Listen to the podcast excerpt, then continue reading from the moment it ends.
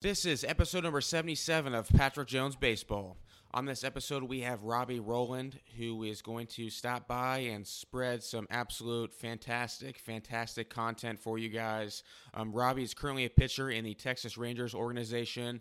Um, he has a unique story. He's bounced around all over the place. Was actually a third round pick in the Major League Baseball draft, and has been as high as Double A. Has been to independent baseball. Now he's back to affiliated baseball.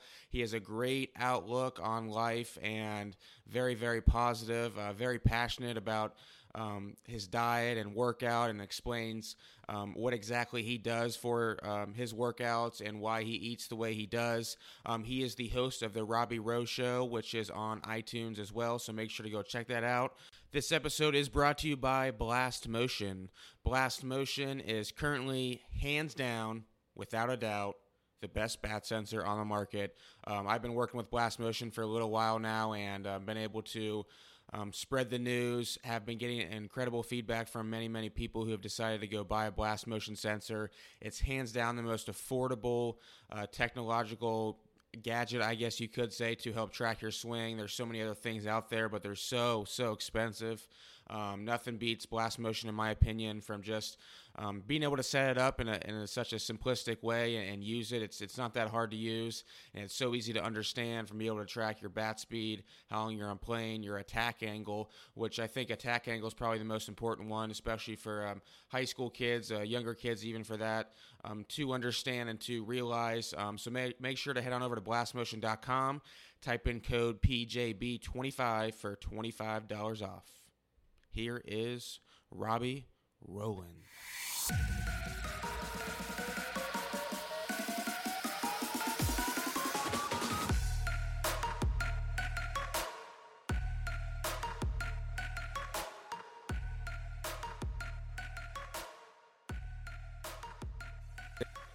And we now welcome on Robbie Rowland to the podcast. Robbie, you actually have a podcast yourself. Please uh, kind of give everyone a little bit of background on how you got started with that podcast and um, how that came about.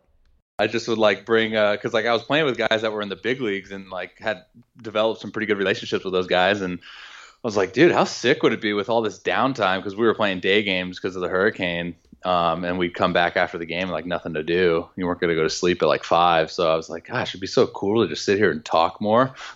Who doesn't want to do that? so uh, I would just like bring guys. Like a couple of my roommates were in the big leagues, and um, I'd bring a guy over, and uh, we just. It actually started with Instagram Live. Like I wasn't even podcasting, like recording it at the time. I didn't know how. So we'd I'd just go on Instagram Live on my account and uh, we just sit there and like I would be like the, the Joe Rogan of the Instagram live and we just talk and people started digging it. That's actually where I got a pretty decent following on Instagram too from doing those and then uh, kind of branched out into doing the podcast. What's your um what's your feedback on Instagram? Cuz I put up a lot of stuff on Instagram, a lot of hitting stuff.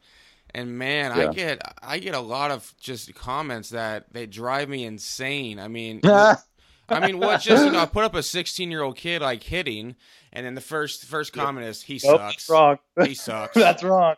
Yeah. Right. So, uh, and as you know, dude, my biggest uh, piece of advice advice i don't know why i said that word uh, for anyone like starting to get into social media is you have to have the thickest skin oh yeah because you're going to do things and people are out to absolutely just demolish you. Like that's their sole intention. And like bless their heart, like I mean, I'm sure they're not terrible people. It's just when you're behind a keyboard, you can say whatever you want, kind of thing. And um, and that's what you know. That's kind of the new cool thing, I guess, these days is to say something hateful. Um, and and you know, kind of start that the, the beef, I guess, if you will, um, which probably will never happen in person, right? Like I always kind of laugh at the fact, like, okay, if I'm sitting there like long tossing at my park and I'm standing flat footed, I'm throwing it over the fence at 330 feet. No one's going to be like, that fence is not 330. You know, no one's going to be the guy that goes like, dude, I can throw farther than that, you know, like in person. But when it comes to like Instagram, it's like, oh, dude, that's that's a little league field. Like this guy's weak. And it's just like, why even do it, man? I don't get yeah. it. But I mean, that's it, uh, Yeah, I, I, don't know, man. Like I said, I, have I've always been the type of individual that you know walks to the beat of his own drum. Like I don't care what people think.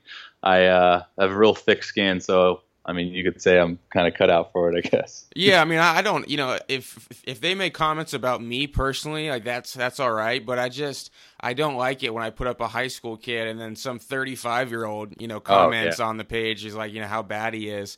I don't know. It's just social media is just not real life. It's just it's tough for yeah. some high school kids because they don't realize that.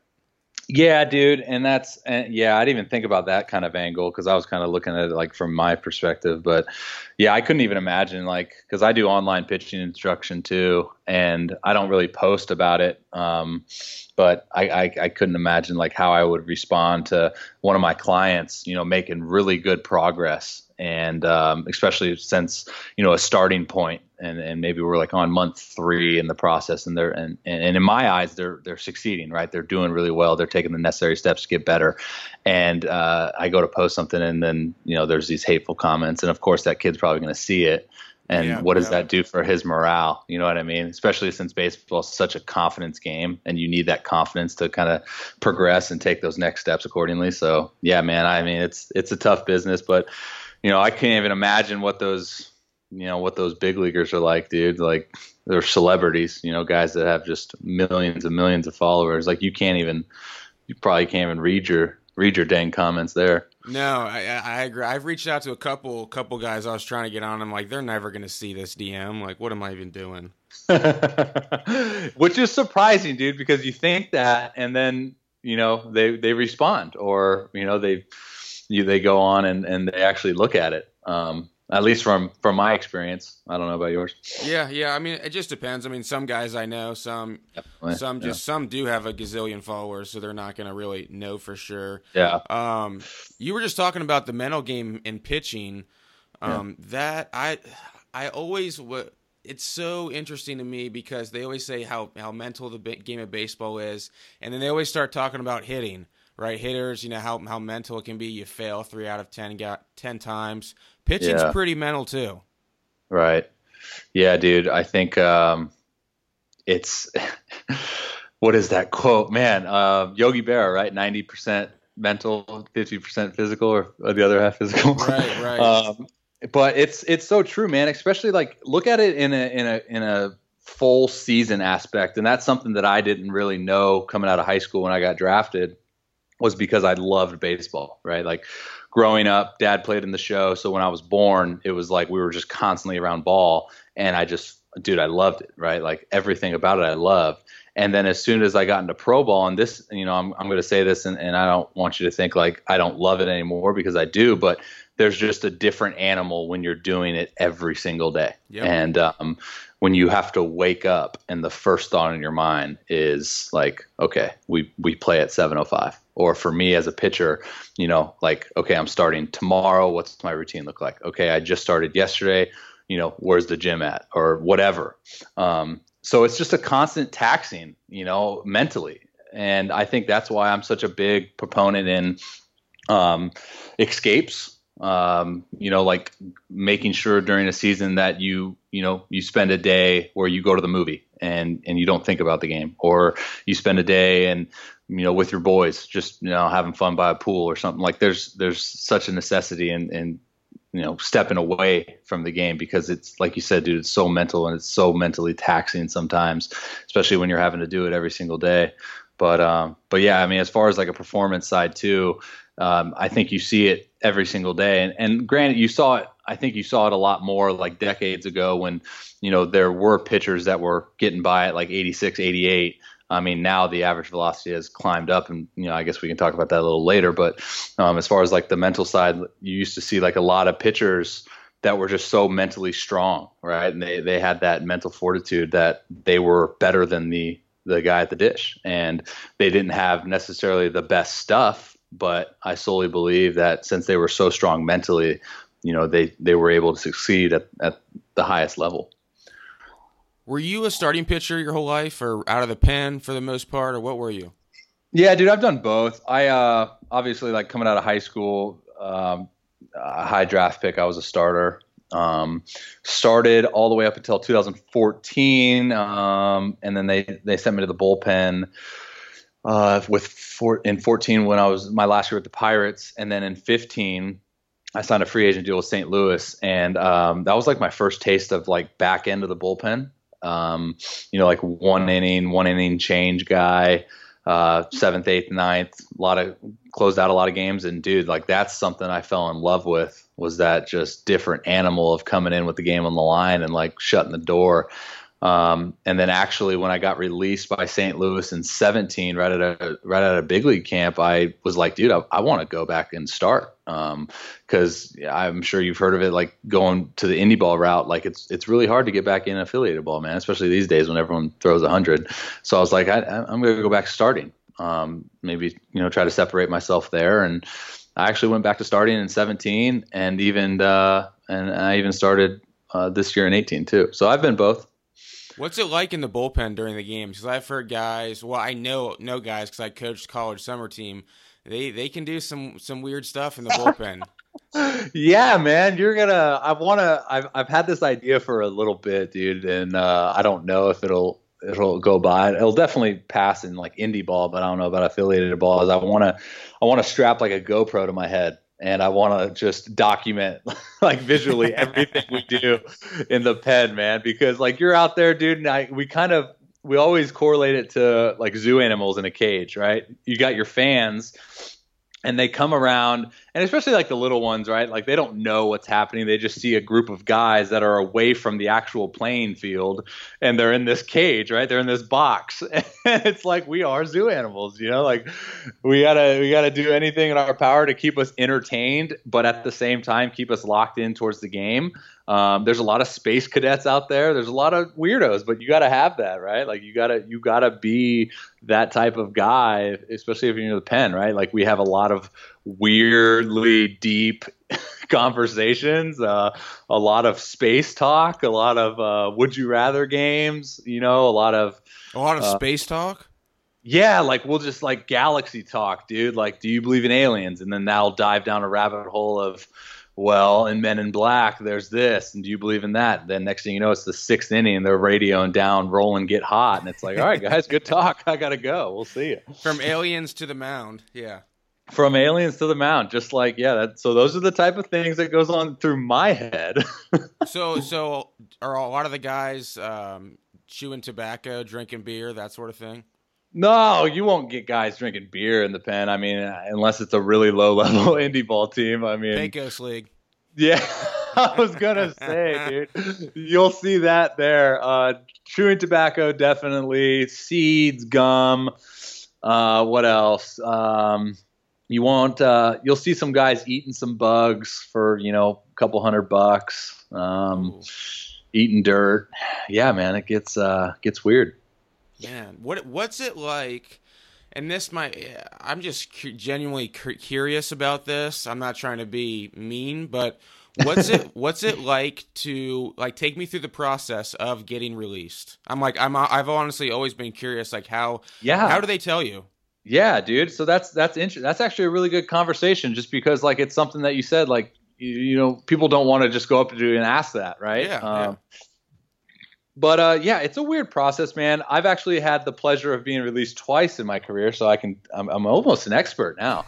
but uh, so yeah, it, I mean, it's something that sometimes it's funny because the both times uh, in my career are two different dynamics. In 14, I got released at the really like the tail end of the year, and I was I, I sucked, right? Like I'm man enough to say that at this point, and I was at that point too. Like I, I wasn't throwing well. I was I was dealing with a lot of like mechanical issues, and you know, I I remember like thinking to myself that it could it could happen, but they might just re- wait to the off season because it was so close. You know, maybe three weeks left in the season. Um, and uh, yeah, man, it was just after a game, you know, like you're getting ready to go. I mean, this is personally it varies for everyone. And getting ready to go back home, and you know, you get the call like, hey, you know, so and so wants to see you. For me, it was like the the farm director, like big head honcho guy, was in town that day or you know that week. So you know, he was like, "Hey, so and so wants to see you," and I was kind of like, "Okay, this can't be good, right?" Like I hadn't been throwing well. It's not like I'm gonna get a promotion. You kind of see the writing on the wall at that point. I was, you know, 22 in low A. I don't think, you know, they're gonna send me down to rookie ball after this. So I walk in and it's like, "Hey, man, you know, like." You know, organizations decided to make a change. So and so's coming off the DL, and they kind of run you through like the the the moves at that time to you know try to make sense for you i guess. You know that kind of like that coping mechanism i guess. And, yeah yeah. You, you're just like just cut to the chase dude. Yeah like, at, that, at that point yeah dude. And and then uh, as soon as like they give you the news it's like you know we know you have your car here. Get with get with the trainer. He'll give you gas money to get home. You know sign this paper. We'll uh and then he, and then the the Pirates were real cool because like they were like, hey, we're gonna you know reach out to so and so with this team and and with that team, see if they need anyone to finish out the year. Um, and I was like, you know, at that moment, that's my first time being released, and I was kind of like, whoa, dude, like, what do I do? Because you know, it's it's a weird dynamic. Baseball is you know your whole life, you know, if you're doing it professionally, and then all of a sudden, you know, you wake up that next day and it's like, I don't have to go to the field. yeah and uh, and for me, like I packed up my car and, and, and drove home, and uh, it was nice, man. Like I honestly will say, like I wouldn't have had this the same amount of success that I had in in 15 and 16 if I never gotten released, dude, because it gave me a whole different perspective on the game. You know, I was when I was younger, I, I treated such like a business you know, and it was like I have to perform, I have to do this, I have to do that. And then when I got released and and and you know, like things kind of fell into place for me to get signed again, it was a totally different outlook on the game. It was like, dude, I'm gonna play this and, and just have fun. Like I get to play this game, you know, like I get to do these things and I get to put on this jersey and not have to anymore. And it was funny because like when I started kind of approaching it with that mindset, you know, my things changed in a, in a in a greater way. You know, I started seeing more success and um, started you know advancing levels. Um, but uh, but you know, going back to the release thing in 2017, it was my second my second year in big league camp. Um, and I just got sent down from camp. I think I was like second cuts, which was to be expected. And um, I think I threw like one minor league game, and uh, and I was throwing well. You know, like I was coming off a really good winter ball season um, coming off you know a, another free agent deal in which you know like it was a pretty good deal um, for minor league free agents. And i'm coming into camp like chest sticking out a little bit dude like feeling froggy. And uh and yeah man i remember like they were like hey so and so wants to see you. This was an in spring training you know one morning. Obviously it's like 6:30 a.m. and you know you haven't even eaten that first donut yet. So you're going in the office to see the the big head honcho and I'm like, what is this about? Like, you know, for me with my loud personality, I'm like, gosh, dude, what I do? Like, I must have done something. I'm in trouble. And uh, so I get in the office, and and yeah, he was just like, hey, you know, again, the organization's decided to make a change. We're not gonna. Uh, with the Cardinals, it was more of like, hey, we're not gonna. We don't see you getting, you know, predominantly. Um, what was it like big time innings this year or something like that. I know I was in an inning scheme that they they saw me like not see fit. So they were like, we're gonna you know release you right now uh, of your contract that you had signed for this year, and you know we want to do this as soon as possible. So maybe we can get you you know to another organization so i mean like good intentions right or so yeah but say. is that but is that complete bs because i mean i hear that in indie ball all the time like we're gonna release you but you know we'll make some calls for you too.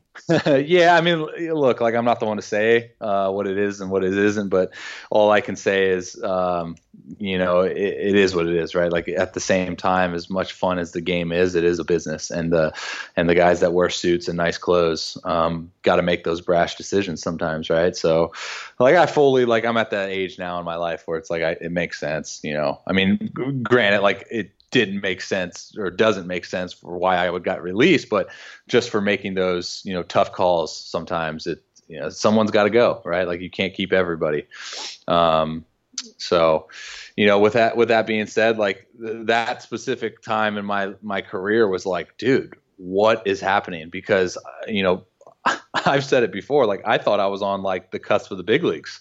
You know, I had gotten to the invited to the Arizona Fall League the previous year. Um, my first big league camp, 16, and then 17, my second camp. Like I'm like, dude, like this is it. Like finally starting putting things together, and then wham, you know, kind of blindsided by that. Uh, and then, yeah, man, the rest is history. man, baseball, oh man, it just it's so crazy how quickly everything can turn around, either from good to bad or bad to good. And it's Dude, just it's such a roller I want to like let's go back to that part where you were talking about how once you stopped approaching it as a business and started to think of it just as having fun and playing a game, that is Yeah. so. It sounds easy, and, and you clearly did it, which is is awesome. That is so mm-hmm. hard to do. So hard. Dude. to do. dude i mean you're not kidding man because and i didn't realize that right like i didn't realize you know kind of what you're saying is it's hard to do like i didn't realize that when i because i'd go and tell people that right like people are like bro like all of a sudden you, like i'm having all this success and people are like dude like what what'd you change what'd you everyone wants to know like what happened and uh i'm just like yeah man i just started having fun you know and and they were like oh, oh okay you know so i try to like encourage people like hey have fun and it's it's such a hard dynamic to to get across when you know you just gave up four in two thirds um you know of an inning and you're like hey just have fun. But yeah it's like it, you know you're obviously you're not going to have fun when it's your job um and for me like my life uh you know and for me dude that kind of that whole year and i blog about this a lot is like i stopped putting my identity in the game you know and uh, what I mean by that is like I identified myself as such a baseball player growing up, and when I got drafted, um, it was like, okay, I'm Robbie the baseball player, right? Like that's what I do. You know, even like in in winter, fall time, like I'm playing baseball, or I'm thinking about it, or I'm watching it, or I'm writing about it, or I'm reading about it, whatever. Like I'm just that's where my identity is, and I quickly learned that's a very faulty identity to have. Why? Because okay, what happens when it goes south? Right? Like the game is not stable, right? Like I mean, you can be Mike Trout, dude, who's you know the hands down the greatest baseball player right now, and dude, he still goes 0 for 4 with three punchies. Like how's his you know how's his frame of mind going to be after that specific game? Yeah, I mean, you could talk about like, oh, well, he's in the big leagues, he's making millions of dollars. Like, yeah, okay, well, I was in the minor leagues, you know, making zero dollars, and it was like, you know, I'd still have a bad game, or I'd even have a good game, and like, what am I going to do? Just ride that emotional roller coaster the whole way? Like, no, dude, like. No, that's not a great way to approach it. You got to stay like even keeled. Like something my dad always said that stuck with me growing up. And this gets taken the wrong way sometimes as well with my my personality. But like if you show up to, late to a game, say you're at Dodger Stadium, they show up in like the fifth inning, and you know I'm pitching, and you don't look at the scoreboard, you can't tell if I've given up seven runs or if I'm throwing a no hitter by my mannerisms on the mound.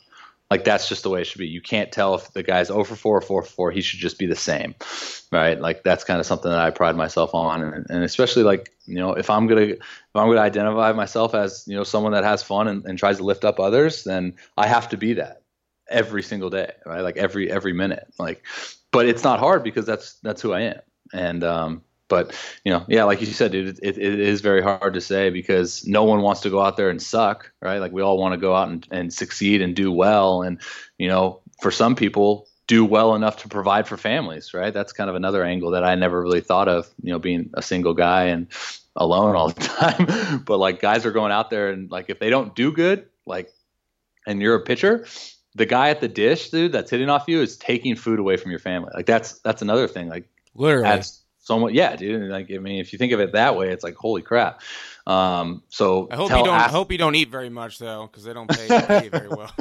I was gonna say, yeah, but like, think about it. Like, go up to that guy, dude, who's got two kids and a and a wife, you know, going for a third in the minor leagues, and say, hey, oh for four guy, just have fun. You know, like it's a t- it's a different dynamic. You know, like you gotta you gotta, and that's why I always kind of go back to you you gotta be whacked out in the head, dude. like something's gotta be wrong with you to be able to to have fun and, and find the joy in the little things when when things do go bad. If that makes sense. yeah, oh, no, it, it for sure does. I mean, I, I've seen guys who've been, you know, married and kids, and I don't know what to necessarily think of that. I know there's no way in hell I'd be doing that if I ever had a kid trying to play baseball, but to each his own. I mean, I mean, he's chasing his dream, but it's just that's just a tough, tough Dude, it's lifestyle. taken, it's taken away. Yeah, I mean, like it's it's it's taken away a lot of uh, like my ex teammates' um, career, uh, Yeah. and that's not said in a negative manner at all. Um, I, I mean, more so in a in just a a very honorable manner. You know, like, uh, I mean, I'm such a selfish individual. I guess sometimes I'm like, I can't even get a girlfriend, right? Because I wouldn't want to put her through what I have to be, you know, what I have to go through, right? Like it's such a roller coaster of a ride. Like I can't imagine having a wife and a kid and you know, multiple kids, whatever. That's something that my dad and mom had to do growing up, and uh, I think that's kind of the the way I am, you know, today is because I saw at an early age kind of how difficult it was for them. But but yeah, like I was saying, man, like I've seen teammates in like good solid grinders, man, like say, you know, I can't come back. Like I, we can't afford it. You know, we like we physically cannot do it at this point in time. And, That's so uh, sad, and it's a shame that Major League Baseball doesn't do something about it. It's tough, you know. It really is, man, and that's you know that gosh that could be a whole nother podcast right yeah. well i mean it uh, is but it's just the truth i mean you, you can't live off of you know, thousand dollars a month, two thousand dollars a month. I mean, how can you possibly? And that's just during the season. You got to find yeah. another job in the off season. Yeah, and you know what, dude? They stopped like, I mean, at least you know some of the places that I've been at, they stopped doing like host families, no and kidding. that was always something. Yeah, man, that was always something that was like, dude. I mean, you know how it is, man. It's the real world 20, 2018. Like rent's high. Yeah. Rent is high, man. And I mean, it varies depending where you are. Like I'm in California right now, so obviously like it's really high, but, uh, but yeah, man, it's rent's high. And, and I know when I went to indie ball, it was kind of like the first time in my career. Um, and this is shoot 2017. And they were like, Hey, we do host families. And, uh, I was like, Oh, okay. What's that like? And, I was like, oh, I don't have to spend the six hundred dollars a month on rent. Like I actually get to keep some of my paycheck. Like, it, dude, it helps out so much. What'd you like? Uh, or how'd you like playing in the Frontier League? That's a good league, dude. I'm gonna I'm gonna say this in no disrespect to affiliated baseball. Indie in, independent baseball is the funnest time that any player that loves the game will have. It's hands down. Um, unless you're like a big leaguer, right? That can essentially do whatever he wants. Right. but uh, the Frontier League was good, man. It actually took me time to adjust because everything's turf. You know, like the mounds were turf. Um, that was a weird dynamic pitching in turfs and kind of you know especially if it rained like having some slidage or something that uh, was that was just weird and uh, but you get used to it like all things you know like athletes adapt it's what we're told to do. So, but as far as the league, man, it was good. And uh, it's funny, like I've played in some brutal places in my career, right? Like at, I'm going on year 10 now. And, um, you know, we were, I don't know if you ever seen, you know, Marion, Southern Illinois Miners, but we were, dude, oh, oh. We, we were spoiled, man. Like our locker room was huge. We had leather leather freaking seats, you know, a full kitchen. The tur- the mound or uh sorry, the stadium was just amazing. Like I had access to the kitchen at the stadium. I'd go in and grill my steaks. Like, dude, are you kidding me? That's the best setup in the league. but yeah, yeah, indie ball is it is it is different. You know, a lot of people don't they kind of they don't really understand independent baseball um, I kind of like when I explain it, it's it's either a first, a second, or a third chance for someone to make it to the major leagues, to get back into affiliated baseball, or to get there the first time. And yeah. what what what was the competition um, equal to? Because you played, you know, you played A ball, you played Double A. Yeah, uh, you've been yeah. in big league camp. What would you say the Frontier League is kind of uh, similar to?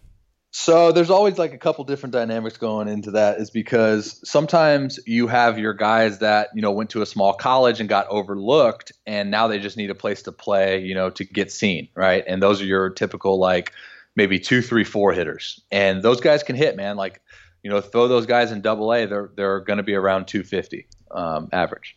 Uh, but I would say the biggest noticeable difference for me as a starter in that league, and again, like I'm not I'm not trying to be cocky. I'm not a cocky individual. I'm just kind of, you know, saying how I how I dealt with it was, if I'm a starter, like I know innings, you know, uh, two and three and uh, you know five and six are going to be fairly easy because when I get six, seven, eight, nine in the lineup, or maybe sometimes even like five, six, seven, eight, nine, you know, like I don't have to, you know, go 0-2 and then bounce two and then, you know, get 3-2. Like I can go, you know, attack, attack, attack, and stay in attack mode.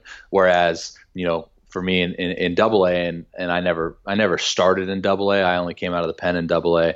But, you know, I just know from from from experience in, in double A, like, you know, mostly, you know, one through nine, you're you're having to you're having to grind out. You know, there's no, there's you're not taking pitches off. Is what I'm trying to say. You know, you gotta be. Yeah, I understand. Did you see a lot of guys like a lot of turnover where guys would come in and get like ten at bats and then get released? Yeah, dude, there's that. I mean, indie ball is a cutthroat business, man. Um, that's just that's just the way it is. Uh, there's guys that come in, dude, and don't even get in that bat. you know, if like so so look at it this way. Like look at it if you're a manager in indie ball, right? Um, you know, somewhere out of the blue, the Brewers decide to release, you know, a second baseman in rookie ball who's 21 and they just released him maybe because he had like on uh, off field issues or whatever. So our manager sees that after having just signed a second baseman and goes, uh, "Sorry, dude, like this guy's kind of better than you. Like we're gonna we're we got to go and get him. We got to get him quick because he's probably gonna be off the board in a, in a minute." And uh, so they go get him, and then you know they call homeboy into the office like, "Hey, look, sorry, but you know this guy came available." You know, I mean that's got kind of uh, I don't know if you play fantasy baseball, but I guess that's the way you know, like I look at it, like always on the uh, the waiver wires. yeah, I've never played fantasy baseball, but um, I, I definitely can see exactly exactly what you're talking about. Are you a Driveline guy, a weighted ball guy? That's always a big topic for pitchers. Yeah, that is a big topic. I actually have gotten a, a lot of views. Like I, I would post stuff on like my Instagram uh, about that. So I had bone spur surgery in February of 2016, and coming back, like it was a scope, like it's a you know a two or three month recovery time, like nothing you know career threatening. But for some reason, dude, like I wasn't coming back, like I wasn't uh, recovering properly and uh, I was kind of getting frustrated because you know it's the tail end of the season, and I'm like already signed a contract to go play winter ball, and I'm like I got to do something, man, because I can't keep popping these freaking Advils and anti-inflammatories. So that was kind of right around when Driveline was you know approaching affiliated baseball, and you know guys were doing it in in affiliated baseball, and uh, so I was like, why not? You know, like what do I have to lose? Like I'm not going to feel any worse at this point. I feel like unless I, you know, obviously got another surgery, but it didn't happen. Uh, so I, you know, purchased the PlyoCare balls, and it was just the PlyoCare balls at the time, right? Like they didn't have like the weighted baseballs per se, and uh, so like I've dove into the research. Like I'm not going to do anything um, if I don't really understand the science behind it. You know, that's kind of something I pride myself on as well. And, and, you know, all the literature on it just made sense, right? Like I had a few co- conversations with with Kyle, and um, I'm actually trying to get him on my podcast right now. But uh, and uh, he's a busy super, man. Yeah, he's super busy, man. And he was, just, he, you know, I was getting, I was trying to get him right before he was leaving to Mexico, so it didn't work out. But, anyways, uh, super intelligent guy, right? Like that's no secret. Um, and so when when him and I would have a conversation, it was just like, yeah, I mean, that does make sense, right? Like I can apply this and I can visualize it. Like I I have a painted picture of how this looks. And then uh, it was like it was a cool experiment because I started it like the day that I went to Puerto Rico, and uh, it was kind of cool to like you know see the progress and.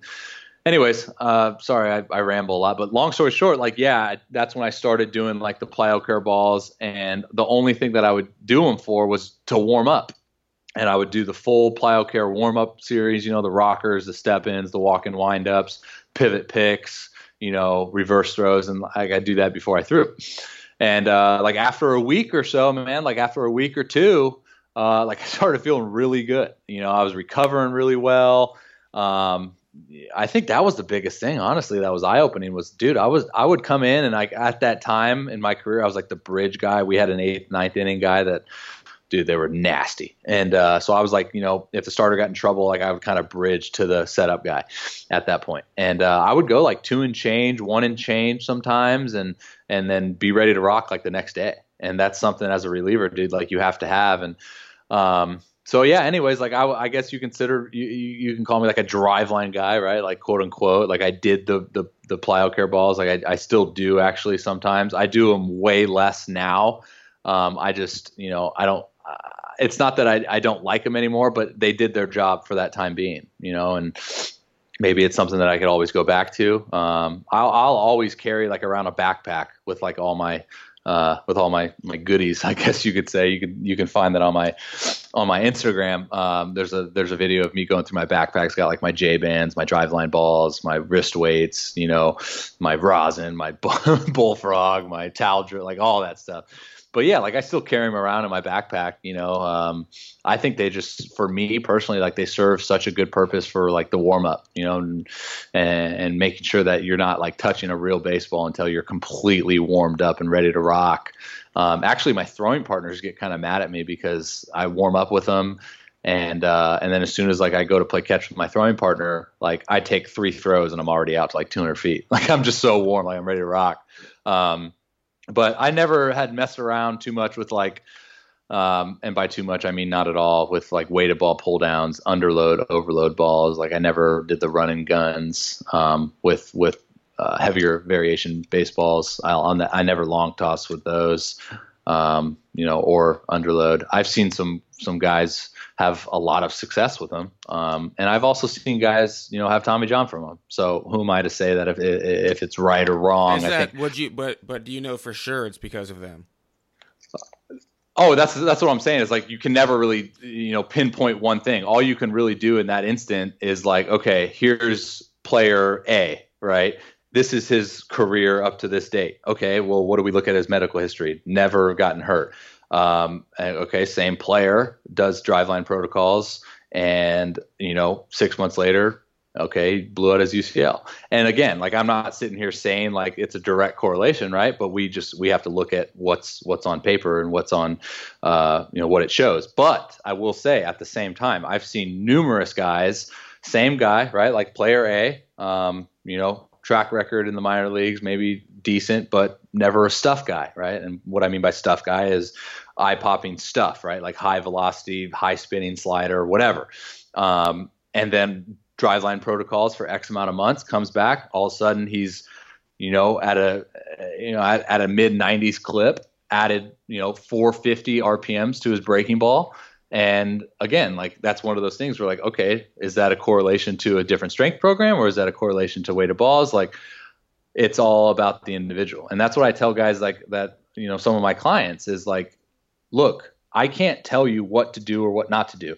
You have to become aware of your body and what your body responds very well to.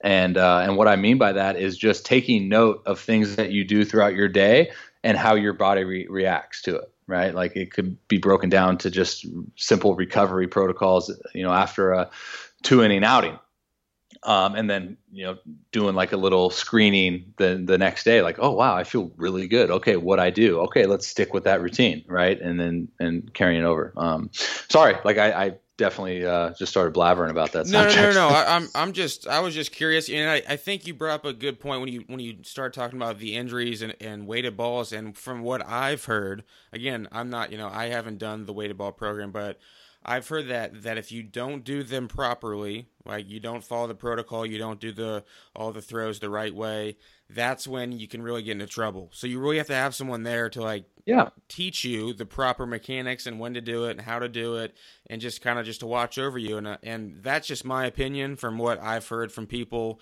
um, who I trust. Um, yeah. Do you think the same same thing? Yeah, dude, I, I, would say you're not wrong, right? Like uh, I had uh, I had Dean Jackson on my podcast, and he was an excellent uh, excellent guest um, for just kind of really shedding light on the fact that we live in a dangerous time with um, youth athletes being very well connected to social media.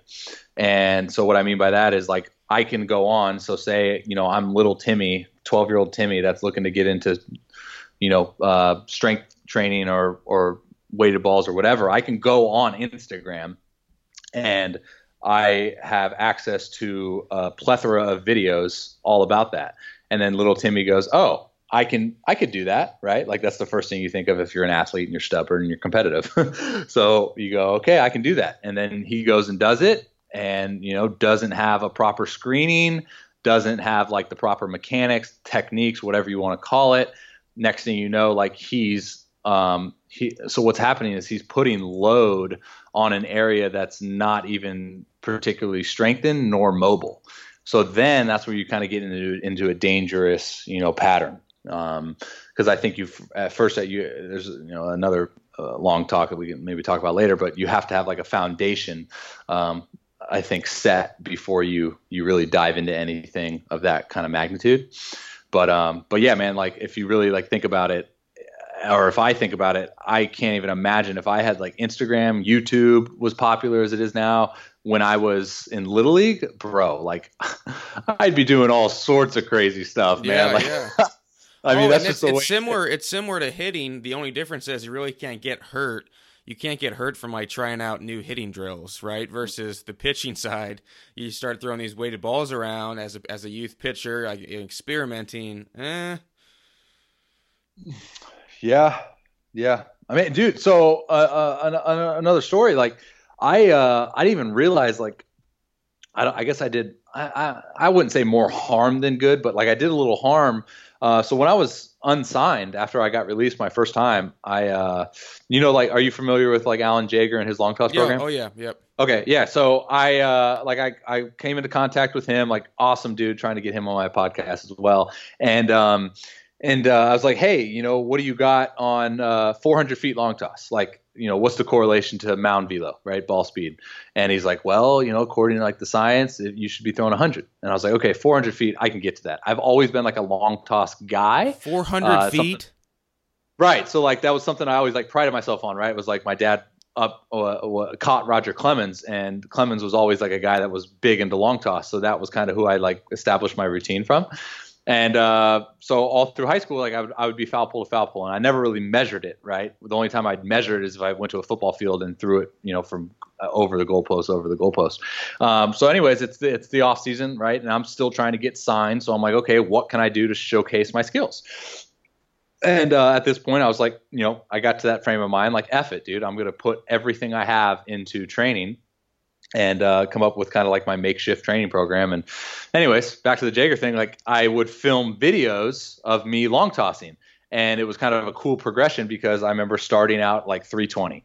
And I was like, okay, we're going to just keep going. And I would film once a week 320, 340, 360, and then like 390. And then, um, you know, uh, one film that I put on YouTube was me throwing at 400, and uh, and then like you know, two weeks later it was 420 feet. And what I'm getting at now is I'd see kids like comment on this, like, hey, like you know, I went to long toss and now my arm hurts, right? you know, like I went to do what you're doing basically, Yeah, and now lot, my now my shoulder's broken. And it's like, crap, dude. Like, I didn't even think about going on YouTube and writing a disclaimer like, hey, I'm freaking 6'5, 230. Like, I can obviously handle this, right? Like, um, but anyways, dude, that was kind of that was something that was eye opening to me because it's like, wow, we, we there's so much access to these videos. And you know, I'm sure you saw like when Michael Kopech made his debut. The first video you saw was him pulling down an underload ball, three ounces or three and a half ounces at 110.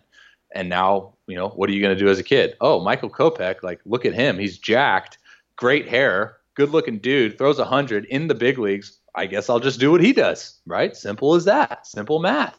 Uh, I didn't go to college, but it makes sense to me. Well, and like, uh, was it Ray Black too with the with the Giants when when he was trying to get back? He got signed from doing you know having a radar gun, say, throwing into a net. Wasn't it something like oh, that? Oh, that was uh, that was um, uh, uh, he was actually a, a uh, he was a Cardinal. Um, yeah, the- yeah. Uh, is he still playing? Stock, Robert Stock. That's he's who with it the. Padres. Okay, he's in the big leagues. That's right. Yeah, he's in the, he's in the big leagues now. That's right. That's right. Yeah, I forgot who it was. Yeah, that's But uh, same, insane. same with Black though. Same with Black. He was uh, I think he was a two-time injury guy, and he was in the fall league the year I was in the fall league, bro. He was sitting one bill. Like he was sitting 100, hitting 105. Like, of course, I'm going to model my training regimen after that guy. I mean, that's just it's, he's doing it right, right? Like I've always said this, right? Okay, who's the hardest thrower? Like, I mean, uh, you know, like a Jordan Hicks. You familiar with Jordan Hicks? oh yeah, Okay, so I, I played with Jordan, right? And Okay. uh, he he's a great story because, um, and don't like super quote me on this. I've seen him. I saw him pitch like one or two times, and he was like 90, 93, maybe 91, 93, 90, maybe a 94 in there. And now he's the hardest thrower in the big leagues, right? Like I just saw his Statcast information. He averages 100 miles an hour. I've always said, like, if that kid, right, or any hard thrower, Chapman a few years ago, goes out and publicly says, "Hey, for velocity, I grab a barbell and I spear throw it uh, as far as I can." You'll have you'll have like 80% of not only the youth, but you'll have the coaches too. Oh, I'd be going downstairs in my basement getting one right now. That's what I'm saying. Like they have the power to like do that because of what they're showing on TV or what they're showing on the mound, right? Good, like that's a good point. That's a good point. I know, and it's so dangerous, right? Because you know we have that responsibility as top tier athletes to be like, look, you know, I'm going to post this stuff uh, for me personally, I, I, can't speak for anyone else, but I post my stuff to inspire people. You know, I, I post my stuff to motivate people because I know if I'm scrolling through Instagram and I'm sitting on the couch and I'm not doing anything, um, and I see a guy, you know, pulling 425 from the floor and grunting, I'm like, that's it. I'm off. You know, like I'm I'm off the couch. Like I'm, my shoes are on. Like I'm out the door. Like let's go. I'm going to the gym. I'm fired up. And that's kind of like how I take my my posting. But at the same time, like it's it's a dangerous game to play because you know, like I said, dude, you you you if you if you showcase your skills to a magnitude of of something respectable. Uh, then then people are going to follow that, right? So I mean, you know, talk all you want about how athletes have this unique platform, and uh, you know, uh, very dangerous at the same time. When I was looking at your Instagram feed, speaking of that earlier, seems like you eat have like a certain diet you you go by. Oh you yeah, take, so that's another really dangerous thing. that's a, that's I probably get more crap about my diet and my nutrition than I do like baseball related. so take take me through like what like what's the what's the game plan here? Is just protein twenty four seven or what? Uh, I mean, you could say that, dude. I'm, I'm, dude. I am the most like experimental, self-experimental individual there is. You know, and, I say that, and I didn't even realize this until one of my buddies said it. Uh, he's like, dude, you got to be careful saying that because someone's gonna think like you're taking steroids because you're quote unquote experimental. I was like, okay, look, it has nothing to do with that. It's you know more of like nutrition, food, training, whatever. But um, yeah, man, I got super into what's called the ketogenic diet, which is going to blow up, in my opinion. Um, it's now actually getting some heat from like Top V, like Top Velocity. I don't know if you heard of Brent. What's it? What's the diet called again? It's the ketogenic diet. So it's a it's a high fat, low carbohydrate, moderate protein diet. I put a little twist on it because you know I'm a professional athlete, so my carb intake can be a little higher. So the the premise behind the diet is um, you want to get into what's called ketosis. And ketosis is what's happening in your liver when you deplete your body of glucose, right? And, and we know from from just science that glucose is the combination of like carbohydrates and sugar. So, you know, when when someone needs energy, we you know, with the standard American diet, we re- go to carbs or like a sugar substance, right, to give us that that little boost. Um, so when we deplete our body of that, what happens is uh, our liver starts producing these ketone bodies, and these ketone bodies now go throughout you know your body and give you just this abundant amount of energy. If who's ever listening is like pretty intrigued with that you know i, highly recommend you guys go google it. Uh, check it out. Worth a google. Um, so you don't have to hear me blabbering about it because i'm pretty passionate about it. But um, but yeah man like there's different forms. Like i know the atkins thing. I mean you probably understand like heard of that. That's that's a popular form of like the ketogenic diet where you're not eating carbs. Um, you know you're losing guys people are losing weight uh, fairly fast because once you once you get into ketosis, you know you're you get into a metabolically uh, faster, I guess, rate, um, and uh, you're using fat intake, right? So you're crushing fats, right? You cut fatty cuts of meat, uh, coconut oils, avocados, um, you know, just a lot of fat uh, in your diet, which is very tasty, I might add, and uh, you lose weight that way. So I mean, like outside looking in, you're kind of like, whoa, dude, that's crazy. You know, why would why would an athlete want to do it? Well, for me, when I dove into it, I had just gotten hit in the face, so I knew I was going to be down for a little bit and I was like, I'll just dive into this thing. Like, it looks fun, whatever. And uh, I started noticing, dude, like the anti-inflammatory properties of it were just outstanding. You know, like I like I said before, I was the guy constantly having to worry about, you know, ibuprofen, um, pain offs, because I was I was pitching a lot. Something that athletes do. We tax our body. And as soon as I got on this diet and I kind of dove down the rabbit hole of everything that it entails, I started noticing, dude, like my recovery game was just crazy. Like I was, I mean, I'd throw in, in, Puerto Rico this last year, dude. I was throwing like three days in a row, day off, three days in a row, day off, day, you know, like three on, one off. Like it was crazy, man. And I was able to sustain that. Um, you know, and, and is direct correlation to just the diet. Uh, me personally, right? And and this goes back to the whole know your body type thing, right? Because what works for me um, you know, could possibly not work for you or do the opposite for you, right? Like everyone's different and everyone's got different variables, but that's the beauty of it, right? So, um, but it's cool, man. So what I'm in right now, and the pictures you probably saw, is it's my bulking phase, right? So like the off season before winter ball, you know, I'm aiding an injury, so you know, obviously the training t- is going to be toned down a little bit, but uh, it's my bulking phase. So I just cut and uh, I, I cut doing a carnivore diet, which is only animal products. I cut like 3%, 4% body fat uh, in a span of a month and dropped like eight pounds in a month.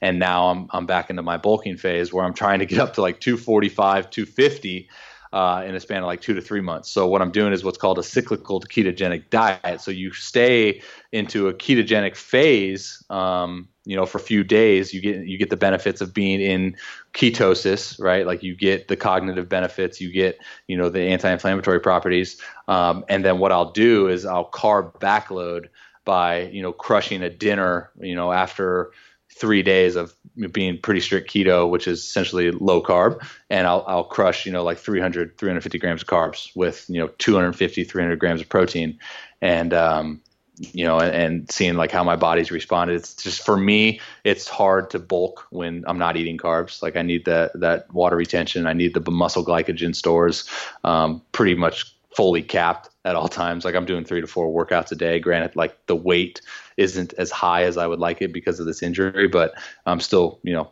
I'm burning like 5,000, 6,000 calories a day. So obviously my food intake's got to be way up there if I'm trying to go, you know, to a 2,000 calorie surplus.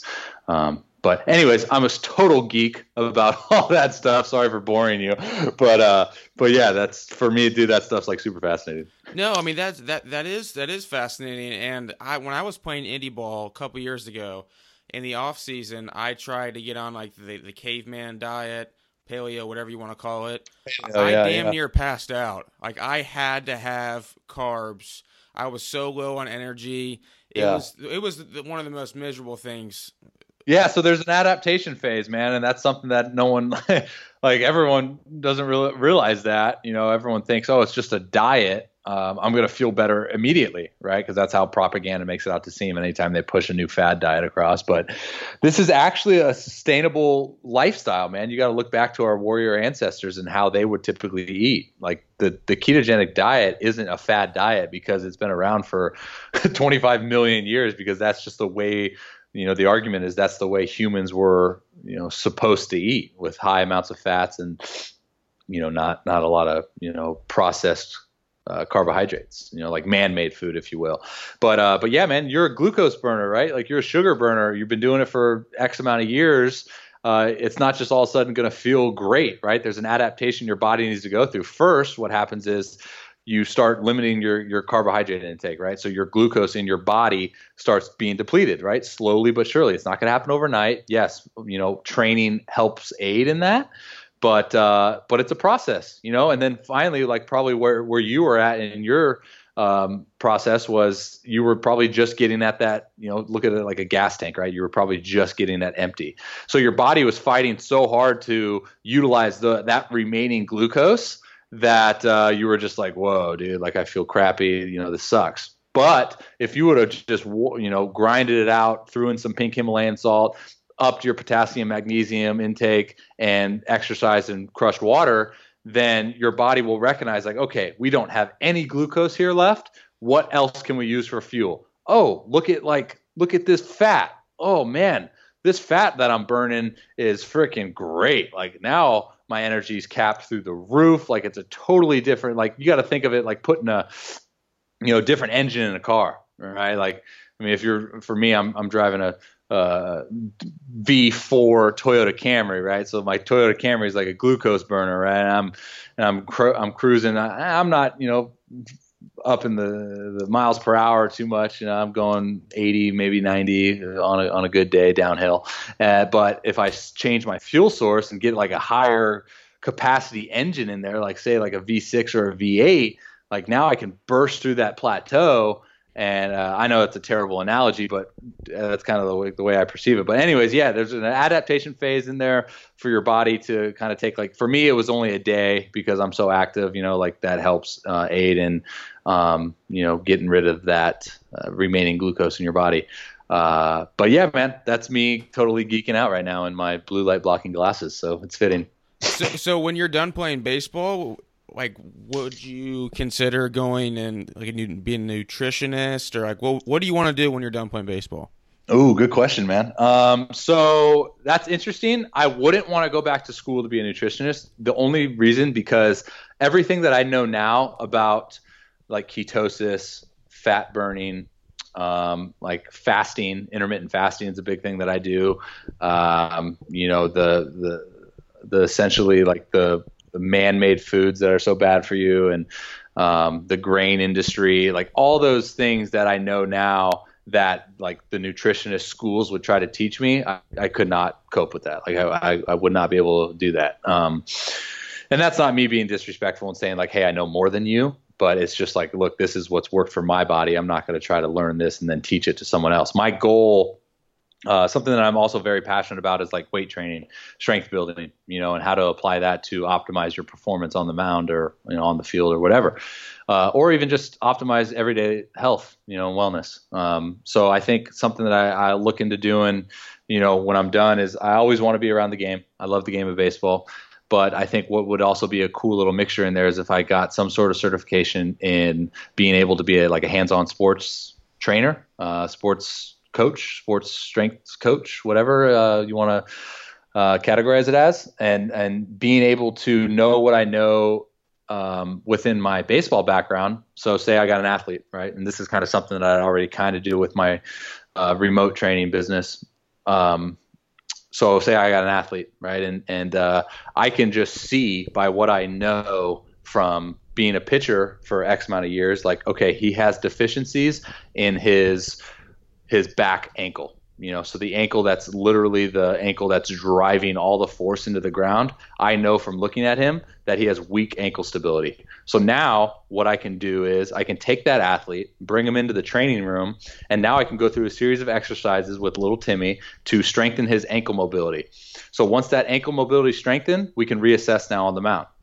And that's something obviously not going to happen overnight. These are corrective exercises that maybe we can implement over time but it's just being able to identify deficiencies within the mound, like what he's doing on the mound, and then applying that to how we can better optimize that in the weight room, right? So it's not like this guy is going into the weight room just to do workouts on Instagram that he saw, you know, last night and wrote them down, and uh, that's to not help aid anything within his pitching career or his baseball career. They're just to make him look better, maybe for with his shirt off.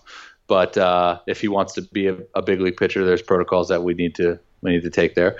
But uh, yeah, man, that's something that I've, I've I've become very passionate about, and obviously, like you can throw you know nutrition in there, right? That's kind of something that I've even thought about branching off on my website as far as you know my my my client intel is like, hey, if you're interested in you know a proper nutrition, um, you know, a disclaimer, you know, I'm not a certified anything. I have no background in this, but I I've done plenty of research because I'm a perfectionist and I'm not going to talk about something unless I am absolutely sure in the matter.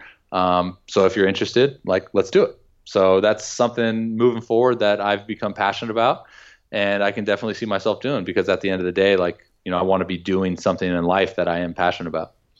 When you were talking about screening your athletes, um, see for like from a hitter standpoint, like I don't know if you've heard of like TPI, you know, a lot of a lot of that mm-hmm. a lot of these days like becoming TPI certified as a hitting coach is is um, really helpful just to be able to to see, you know, like you said the deficiencies, you know, in their body and things like that, but you have to be there to perform the screening. So how so you don't have to be there essentially to No. no? Um no, because I think technology these days, man. Like I don't even need to be there for my like online pitching cl- lessons. You know, like I think these are these are just things that if if someone films it, like it's almost better uh, for me to to get the video and then be able to like slow it down, right? Because the human eye can only perceive so much. Oh, and I yeah, definitely agree with that. Yeah.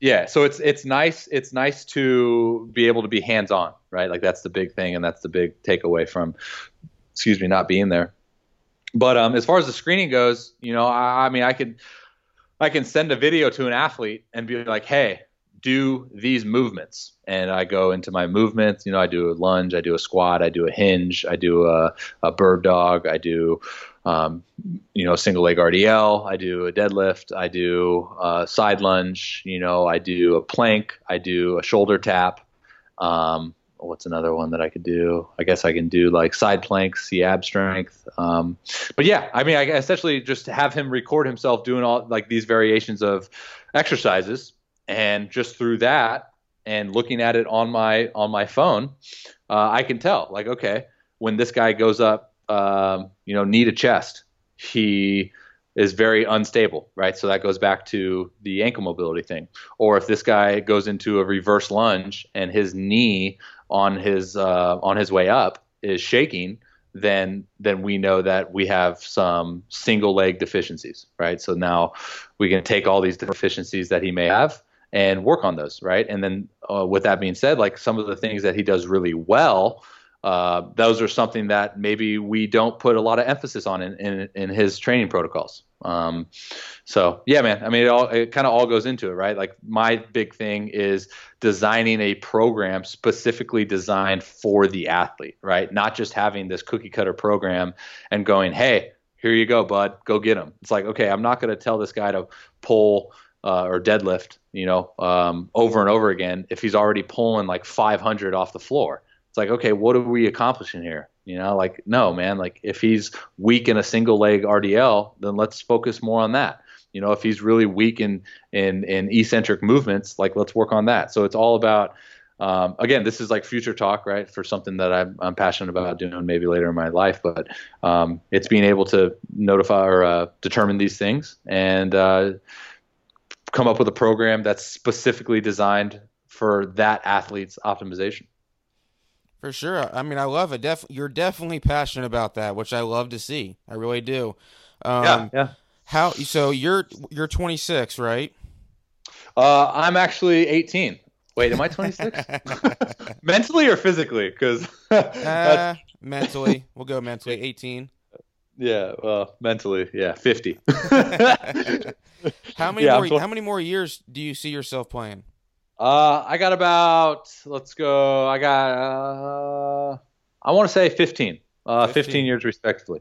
Um, just because I I put too much uh, I put too much emphasis on on you know the the the recovery protocols and the nutrition and uh, things that I do for my body to not feel great, right? And these are all results pending, but um, you know, obviously it's something that I'm very passionate about and can do for as long as my body allows me to, you know, and I'm sitting here talking and you know, I just suffered a uh, injury that took me off for the rest of the year. So it kind of stinks. But, um, you know, as far as just waking up every day and feeling the way I do, like, dude, I get up at 3:30 in the morning, like I'm ready to rock. You know, I mean, just understanding that my body wants to do these things. You know, my body responds very well to high loads. And knowing that and knowing that I've trained for that, it's like, what are the limits, right? So if I'm going to sit here and say, yeah, I got about three more years left in my arm, like, okay, now I've just put a mental cap on my, you know, on my on my physical body, so I can't do that. But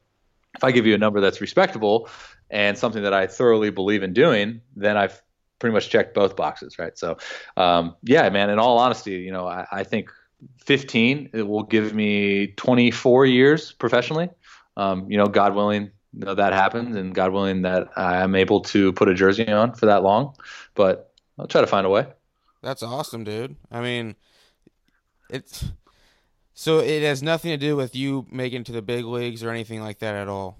Yeah, I mean that's always the end goal, right? Like, um, being you, uh, that's everyone's got different motives, right? It's funny. I had um, Had Adam Eaton on my podcast, outfielder for the Nationals. Um, played together my first year, and, and I was like, dude, what is up with your car obsession? Because he's always posting like super dope cars on his Instagram and stuff. And he goes, dude, at a young age, I saw a super sweet Corvette, and I told myself like that was that's what I was going to buy. You know, like now I need to get to the big leagues to be able to afford that. So that's like his motivation, right? Like to get to the big leagues to afford that Corvette. Now he's got it, and it's like that's great. That's great, and everyone's got their different motivations, but my motivation uh, for playing this game is uh, a obviously you want to do something you love, right? Um, thoroughly through and through. You want to do something you love, and uh, you know I've been so blessed to be able to do that. Um, but B, it's uh, it's about taking on a responsibility, and um, what I mean by that is the more I, I think the more years that I put in, and the more years that I play, I think the more people um, tend to flock and, and watch uh, watch what I'm doing, and I, I my whole motive for everything I kind of put out on social media is to, like I said, inspire. Right, like I seek to inspire at any opportunity, any chance that I get. I, see, I seek to motivate any chance and opportunity that I get. Um, and I think that's kind of what fuels my my passion for doing it for an extended period of time, is because you know you you meet great people along the way, and I think now with social media and the the way we're so connected in this society, um, I can definitely use that for good, right? And like in, inspire as many as many people as I, I come into contact with, man. And um, and and being able to be somebody that has the power and has been blessed with the platform to positively affect someone's life. You know, I mean, shoot, dude, that's you know that's bigger than baseball right there. So I guess those are kind of my motives. That's awesome, man. That's awesome.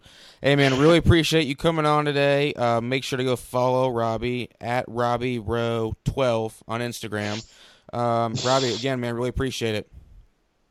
Yeah, dog. I appreciate you, dude. This was fun. And for those of you who uh, stuck around and, and listened to my hideous voice, um, I wanted I want you guys to know that I will be uh, flipping this podcast. So I'll be the host of the next one, and uh, you and I will we'll have to we'll have to coordinate a time for that off the air. But uh, so be um, be on the lookout for part dose. Wait, That's right. deuce and part deuce. uh, so yeah, man, it's been an absolute pleasure. I appreciate you having me on. And uh, for those of you listening, you can follow me, like you said, on Instagram, RobbieRowe12. Um, I'm also on Twitter at RobbieRowe underscore one two, and um, just uh, the Robbie Rowe Show is my my podcast, and my website is therobbieroweShow.com. So again, thanks, brother, for everything, and uh, look forward to look forward to part two, brother.